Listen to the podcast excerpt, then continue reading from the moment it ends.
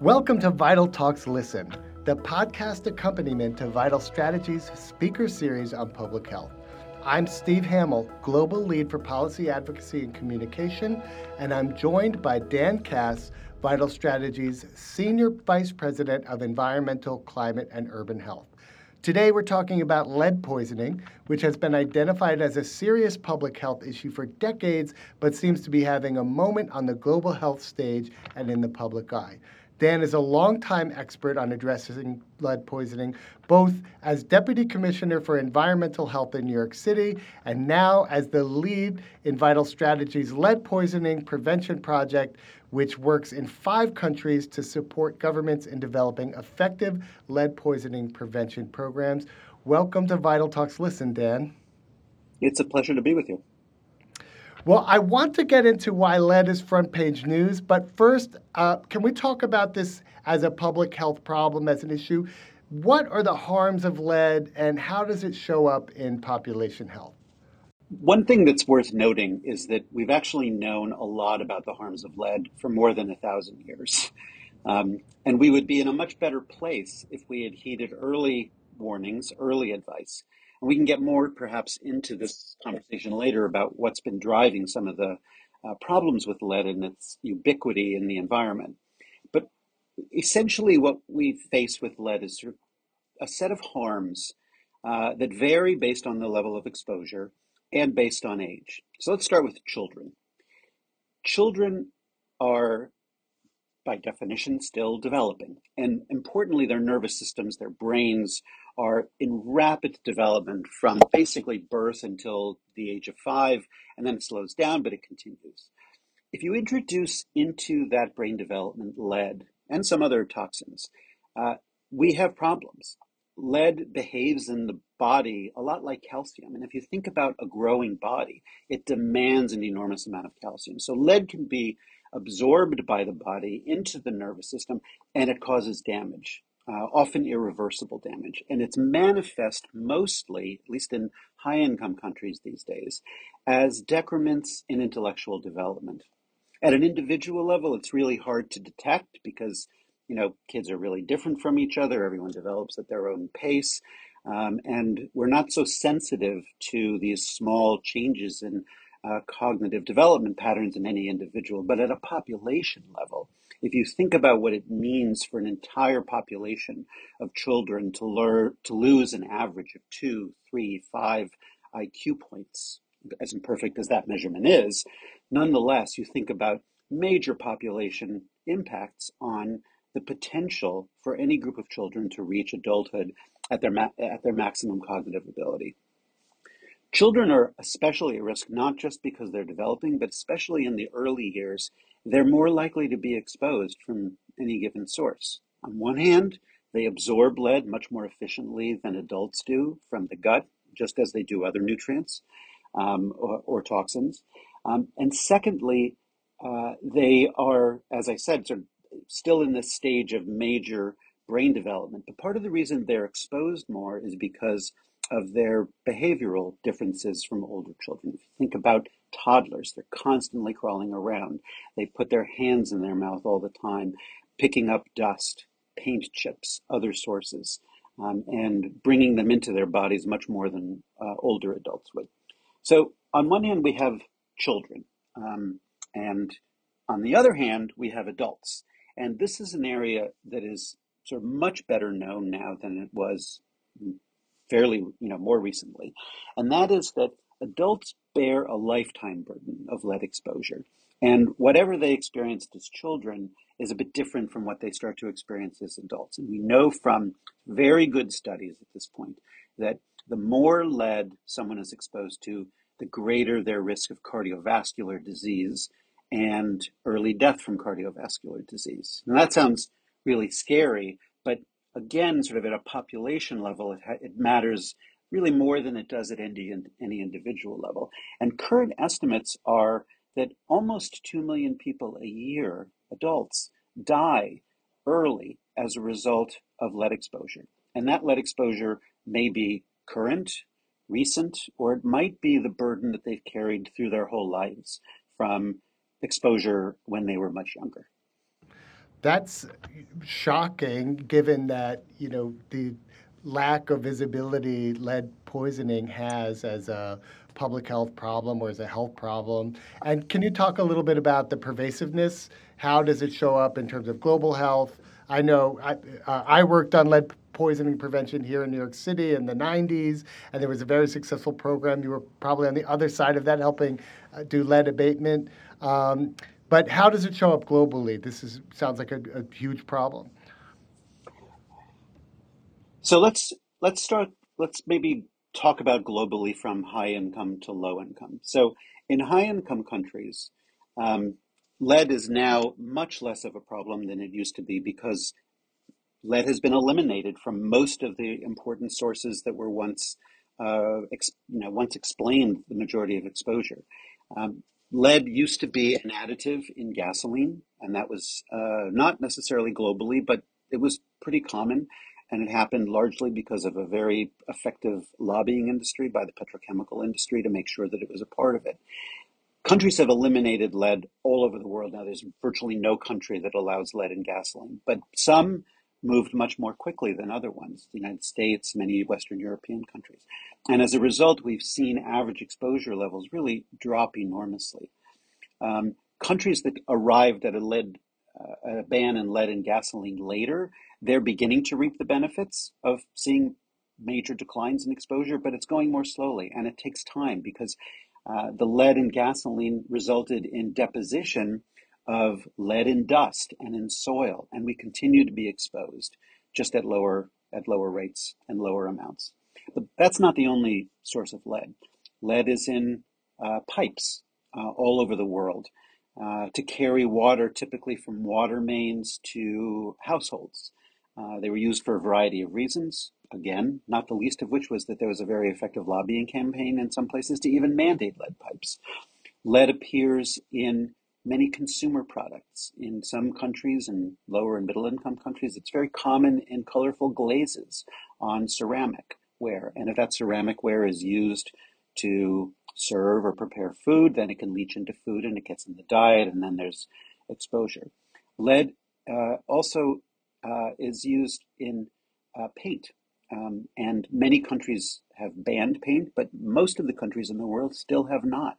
And so lead in paint results in exposure from sloughing off, chipping, from children chewing on painted surfaces, and that too ends up contaminating homes with dust. So that continues to be an important source of exposure in many parts of the world. And one of the things that we're working on in some low-income countries is trying to look at other important sources. Lead, unfortunately, is attractive for unscrupulous people as a food additive. For foods that are weighed, like spices in bulk, it adds weight and it adds color, which can be very desirable from a marketing perspective. And it's a sort of disgusting, sort of inexcusable practice, but it's quite common, especially in some countries, and it may actually explain a significant proportion of some exposure that it carries through both for children, but also for adults. So lead is quite common. It's one of the most common minerals on Earth. It's been used for industrial purposes from the beginning of metallurgy. But in most cases, there's no good reason to use it. One other source that's very important is that it's used in what are called lead acid batteries. These are the batteries that you will see under the hood of most automobiles.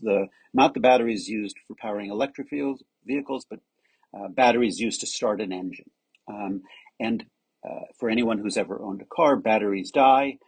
They lose their effectiveness. Typically, because they contain a significant amount of lead, they have value in a recycling chain, so they get recycled.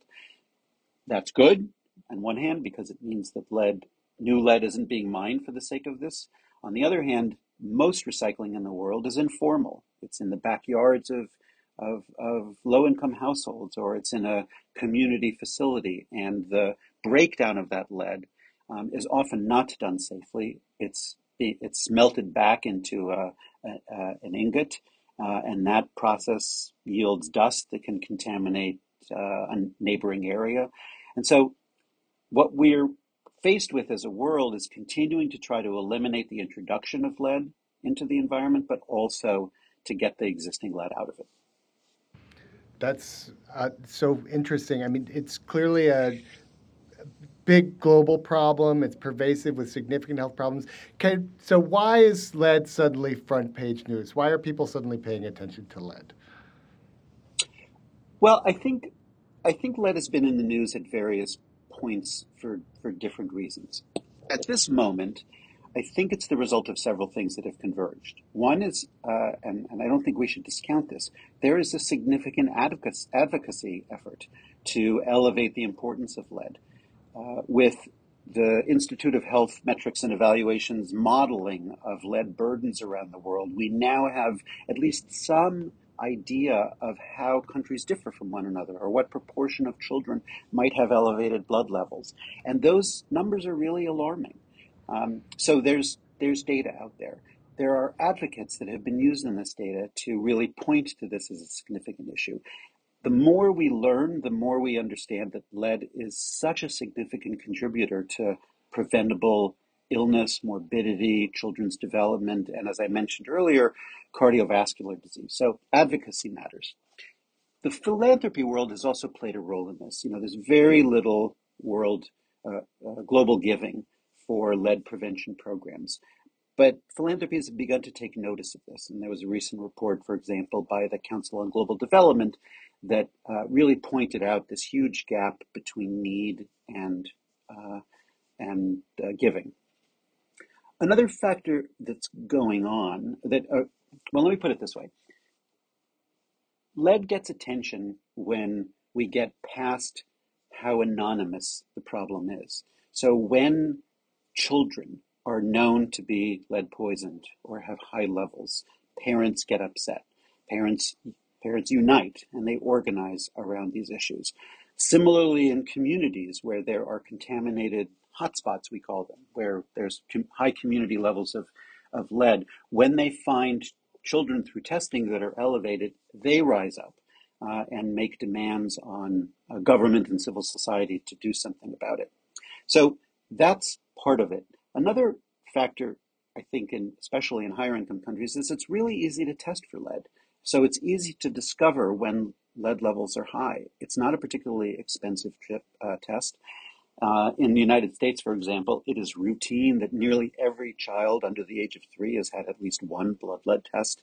And so we end up knowing quite a bit.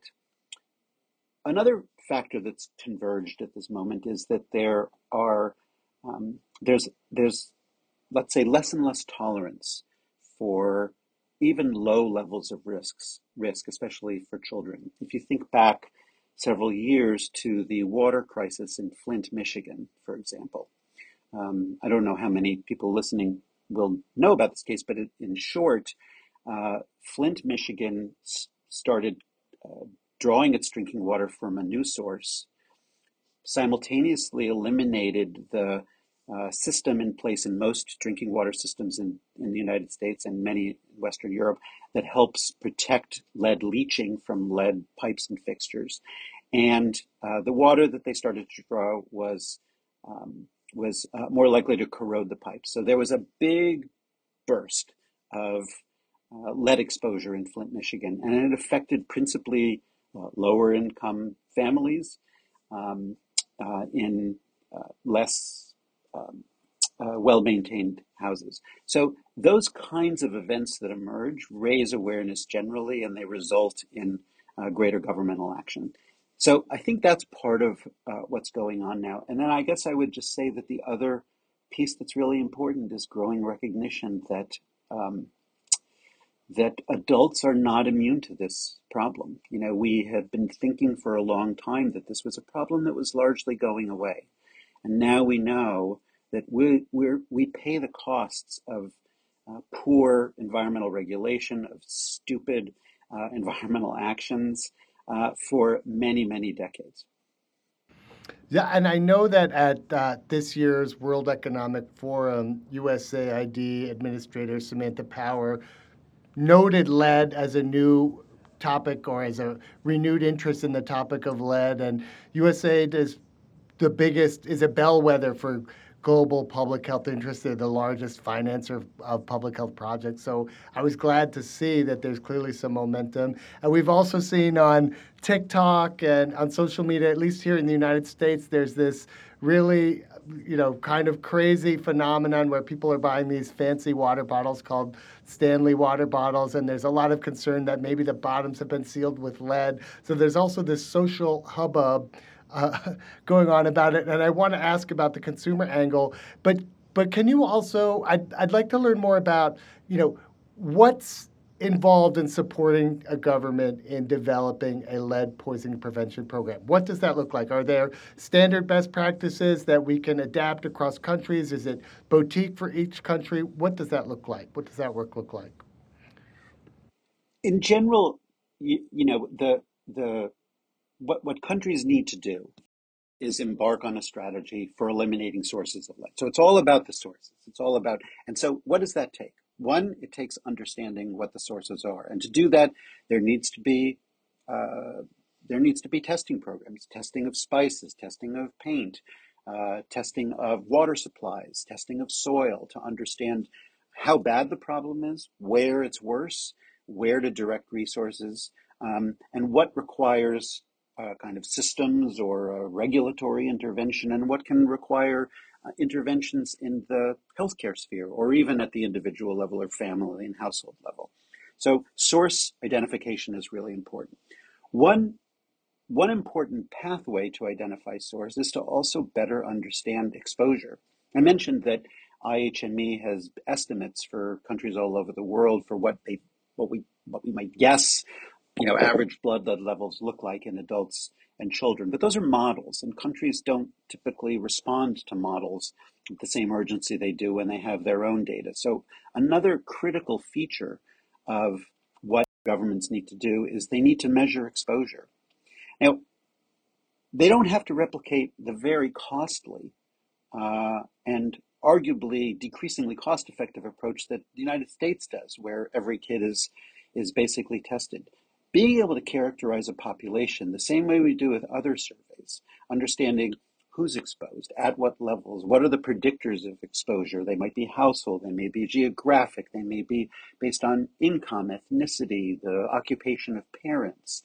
Though understanding those things takes countries a long way on this pathway to characterizing the importance of sources and then acting on those sources. In many instances, it also can prevent the expenditure of scarce resources on things that don't matter nearly as much. And I think we find as more countries do these kinds of representative surveys of blood lead levels, some will find that it isn't as bad a problem as previously estimated, or the problem is highly localized, meaning that it's easier to act on it. So far, I've mentioned source identification and characterizing at a population level exposures and the risk factors for them. The other piece that's really important is the engagement of the healthcare system.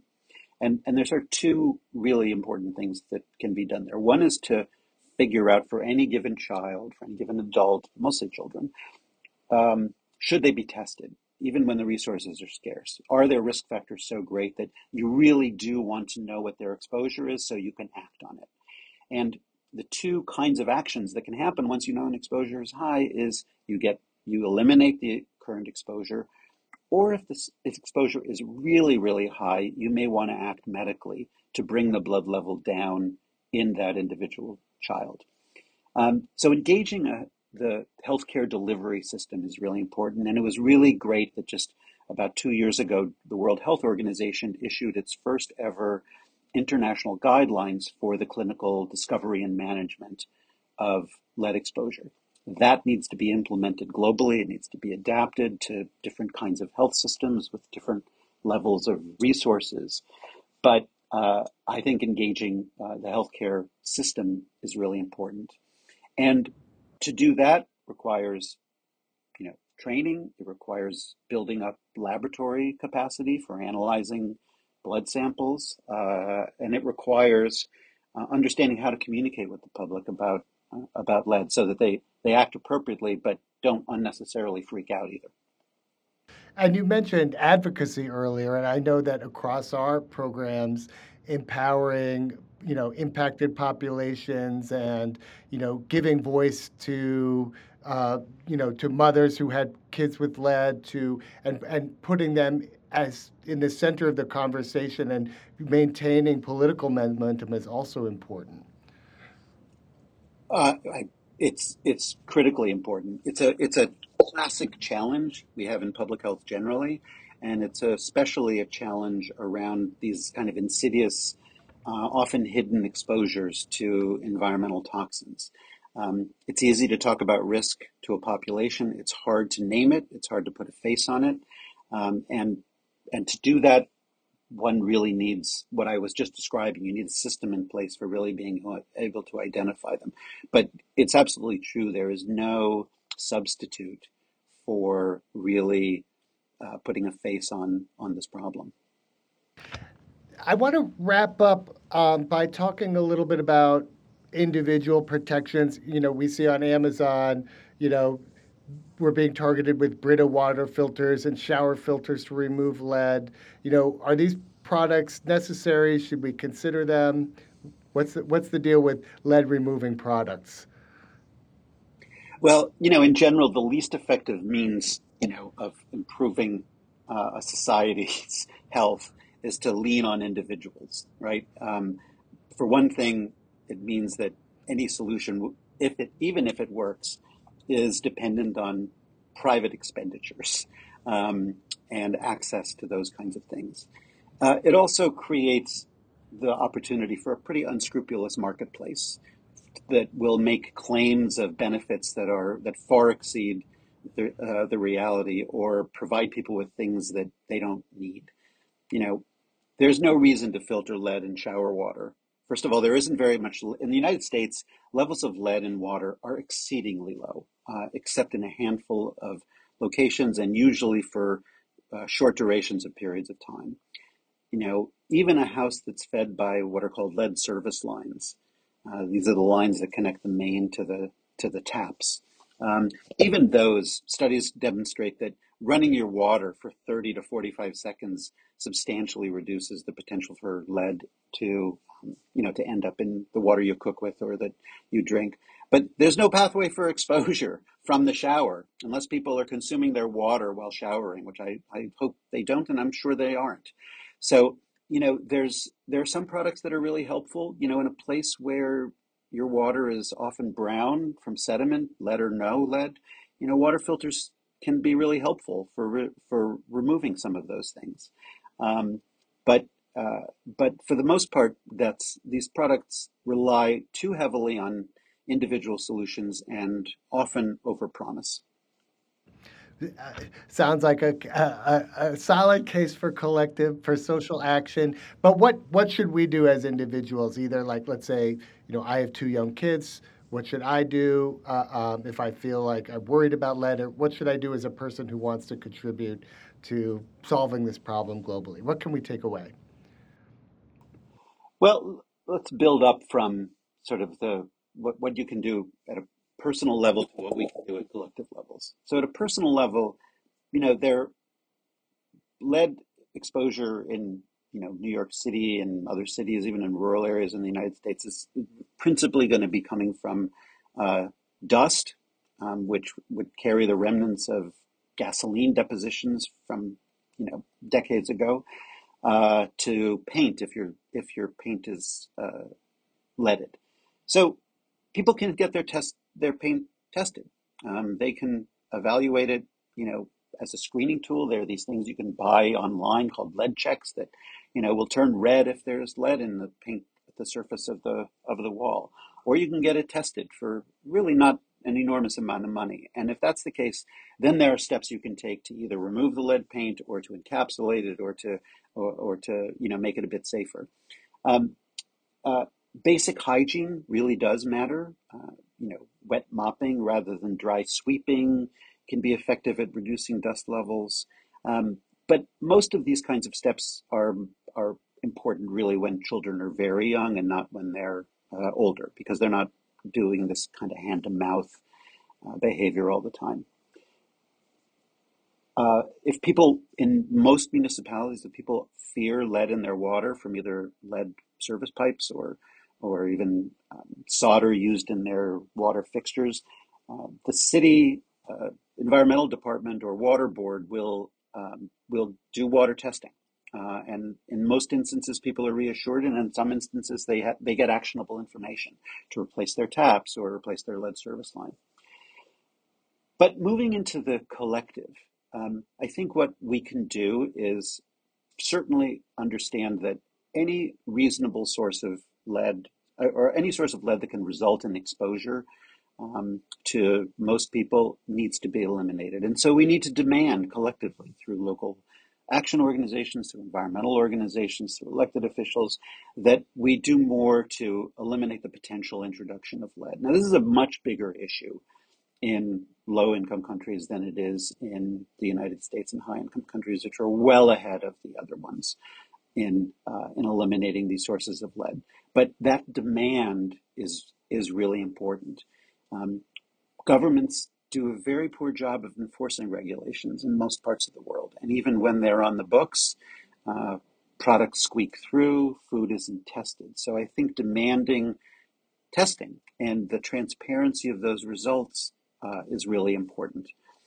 Talking to physicians can be enormously helpful, because physicians can both provide actionable information to the individuals, but we want to activate physicians, nurses, community health workers to play an advocacy role in this area. And that's a challenge because, as I said, the symptoms of lead exposure are not apparent typically in at the individual level. You know, you don't know whether a kid who's having a little more trouble reading in school or speaking or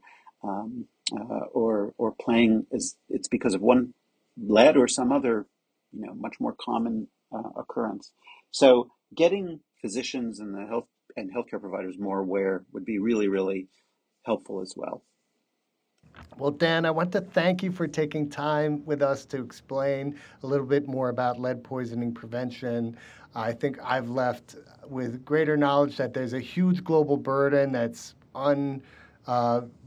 just being looked at, but there's also really actionable steps that actually have great return on investment. If we do these steps now, it will help countries develop and prosper. Any final thoughts, Dan? Well, I do think we're poised to really do much more around this issue and to make enormous progress globally.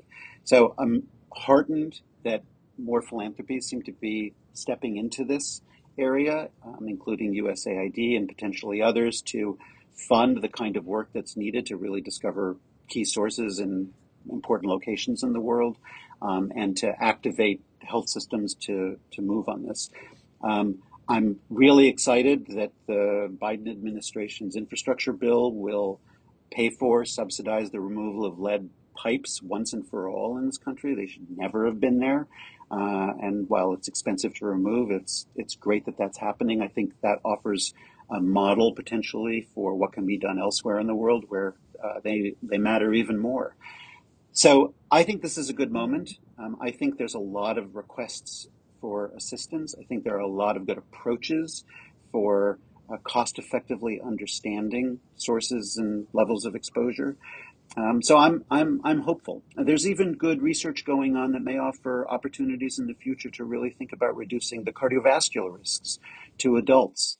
And so I think the next decade will really be very different than the last 10. Dan, thanks again. Listeners, we have more interesting topics and guests coming onto the Vital Talks podcast. And if you're someone who's interested in how global health can become more effective or enjoyed today's conversation, please subscribe to us on your favorite podcast platform.